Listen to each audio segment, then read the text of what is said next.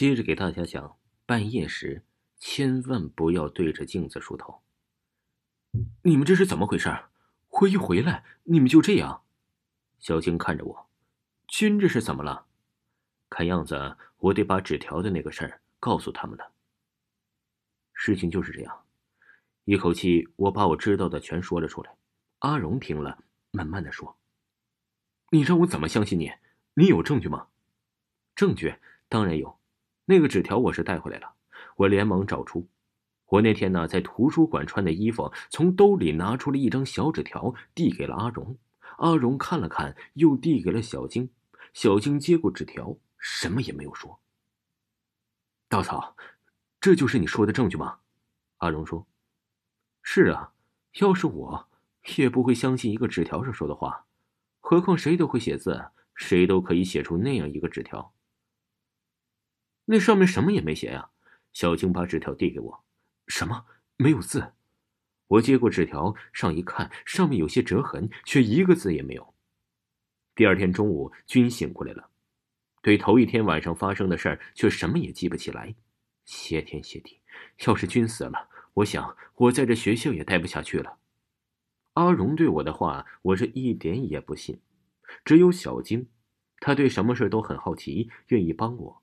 他主动要到图书馆里去找一找那本书，帮我找证据。一周的时间很快就到了，明天又有考试了。今天晚上呢，还得开夜车，都九点了。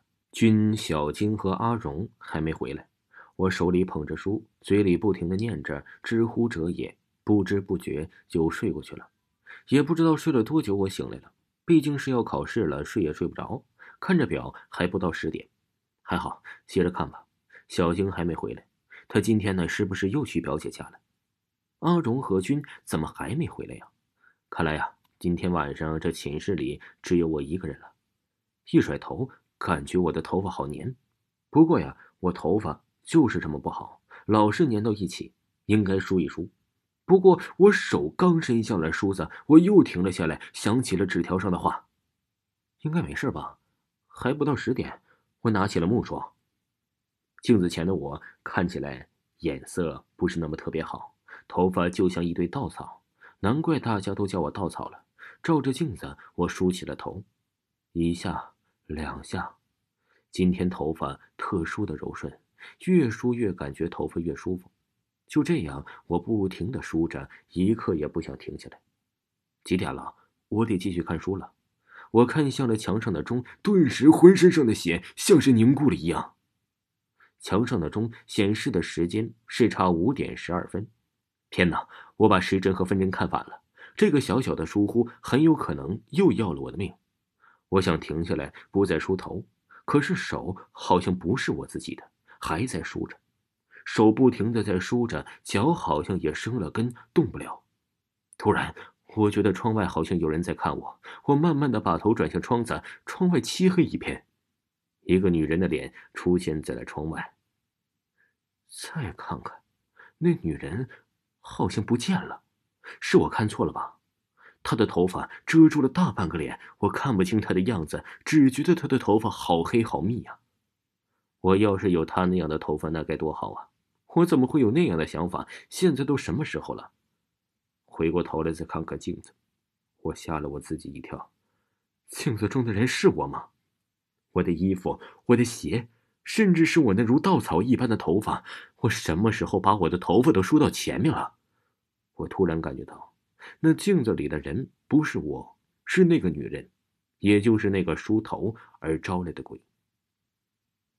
这时，那个女人抬起头，把头发梳到两边，我终于能看到她的脸了。她的脸和我的脸一模一样。来吧，我们来梳头。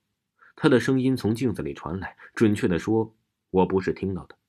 他的声音直接传到了我的脑子里。我顺从的照着他的样子，一点一点的把头发梳到前面，遮住了我的脸。我说顺从的只是我的手，我的意念告诉我不要听他的，不要信他的。头发有点长，还有点乱，剪一剪吧。他从镜子里递给了我一把剪子，好像是有点长，剪就剪呗。我接过剪子，对着镜子剪起了头发。头发断了，从里面竟然流出血来，顺着头发流到了我的脸上，我忍不住用舌头舔了一下，没想到我的血是那样的凉。透过我的头发，我看到镜中的我满脸都是血，而我此时竟觉得这样好有意思。血流的更多，我越高兴。我左手拿着梳子，右手用剪子剪过梳过的头发。血很快的流了我一身，镜中的我也是流了一身的血。此时的我已经完全受镜中人的摆布了。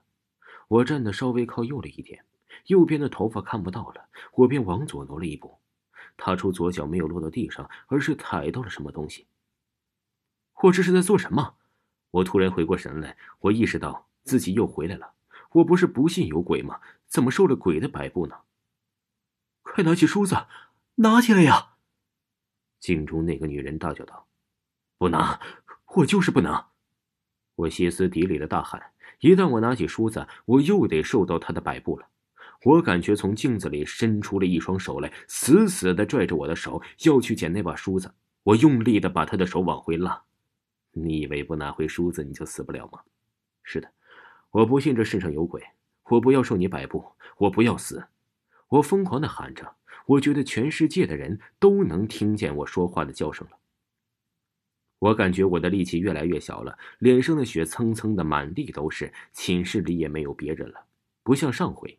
均有我帮他，现在也只能靠自己了。很快，我的嗓子就哑了，而手指尖就要碰到梳子了。人的力量没有鬼的力量大吗？嗨，我这个不信有鬼的人，今天就要死在一个鬼的手里。我把手握成拳，做着最后的挣扎。我一定要坚持到底。门开了，小晶、阿荣、君冲了进来。君，我说的没错吧？是小晶的声音。稻草，你不要听他的话，要相信自己。这是我这晚听到的最后一句话。终于我醒了，已经是三天之后的事了。我的室友在旁边看护着我，我好久没有感受到如此的温暖了。最要感谢的是小晶，她证明了这些怪异的事与我无关。她也拿出了证据来。那几天呢，她就到图书馆去找我说的那本书，我找了六天都没有找到。你出事那天。我在图书馆找到了一本很老的校刊，上面有一篇相关的文章，说是若干年前我校有一个女生，她有一头很长很好的头发，后来她得了一种病，使她的头发慢慢的都掉了，从此他便恨那些头发长得又长又密的人，不久他就死了，他死后怨气便聚在了那里，每当半夜时有人梳头，他的怨气就会来找那个人。可是君和我。就没有死啊，因为来找你的不是鬼，是怨气。你越相信它的存在，它就越整不死你。最好的方法，你就是要扔掉梳子，更不要看镜子。我心里想，要是那时我能扔梳子，不就好了吗？那君为什么记不起那天发生的事呢？我看着君问道：“那可能是君的意志力没你强吧？君出事那天是你帮君赶走的那女人，而三天前……”是你靠自己的力量赶走了她。看着小静那认真的样子，我忍不住笑了。算了，还是有一些谜就要解开了。其实我还是要谢谢那个女人，要不是她，我的室友们还相信我是能带来不幸的人呢。而现在，我们已经是更好的朋友了。一周后，天哪，我睡着了。今天是小青的生日，说好大家要嗨配一夜的，可我在休息室里居然睡着了。看着镜中乱蓬蓬头发的自己，我拿起梳子连忙梳头。我的电子表告诉我，现在已经是午夜十二点了。呵呵呵呵呵。